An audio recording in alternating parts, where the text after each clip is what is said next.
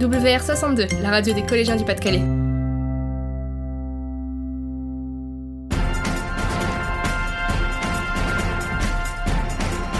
Bonjour à tous. Aujourd'hui, nous allons vous expliquer comment Carrefour s'occupe des déchets et comment le collège s'occupe du projet éco-citoyen. Voici une interview de Carrefour qui nous explique comment ils trient leurs cartons. Bonjour, pouvez-vous vous présenter ? Alors, Monsieur Duois, je suis le gérant de l'entreprise Carrefour Market de Vimille. Combien d'emballages, cartons ou de plastique jetez-vous par jour ? Alors, on ne va pas parler déjà de jeter, parce qu'on est dans le système de recyclage, donc on jette quasiment rien.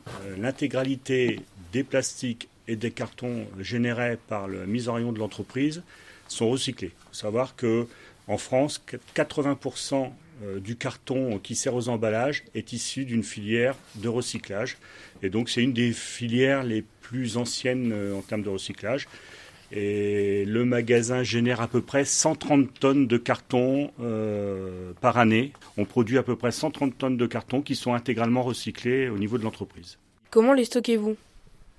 Alors, les cartons sont stockés par balles de 300 kg, enfin 300-350 kg.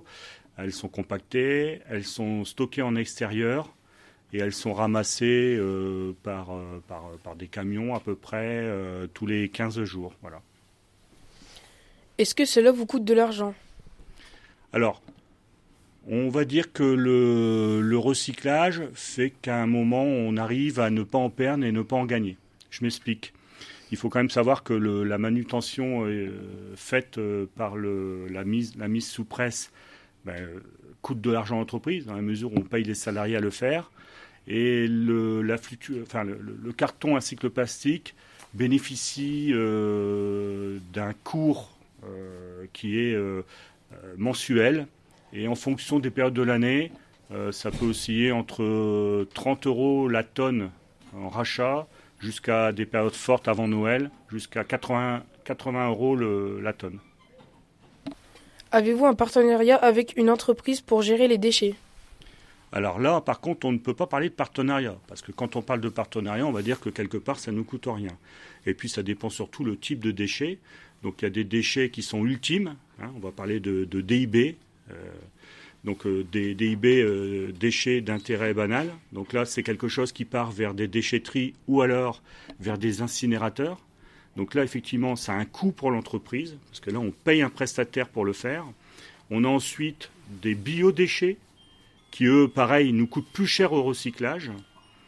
Et enfin, on a les déchets comme le carton, le plastique, qui, là, nous sont rachetés et qui ne coûtent pas d'argent à l'entreprise. Cette dernière partie est une interview de l'infirmière du collège, Madame Génaud, et du chef cuisinier de la cantine, qui nous parle du projet éco-citoyen, mis en place pour le tri et le recyclage des déchets. Comment a débuté le projet éco-citoyen ?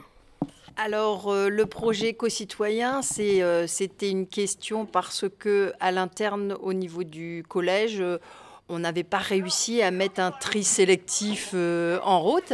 C'est-à-dire que même dans les classes, on ne séparait pas le papier. On essayait de faire ça il y a 10 ans, mais en fait, ça n'avait pas continuer. Donc on s'est dit, on va faire une classe éco-citoyenne avec des élèves qui sont impliqués dans le projet et c'est eux qui vont gérer, c'est eux qui vont sensibiliser les autres élèves pour qu'on ait une adhésion de tout le collège.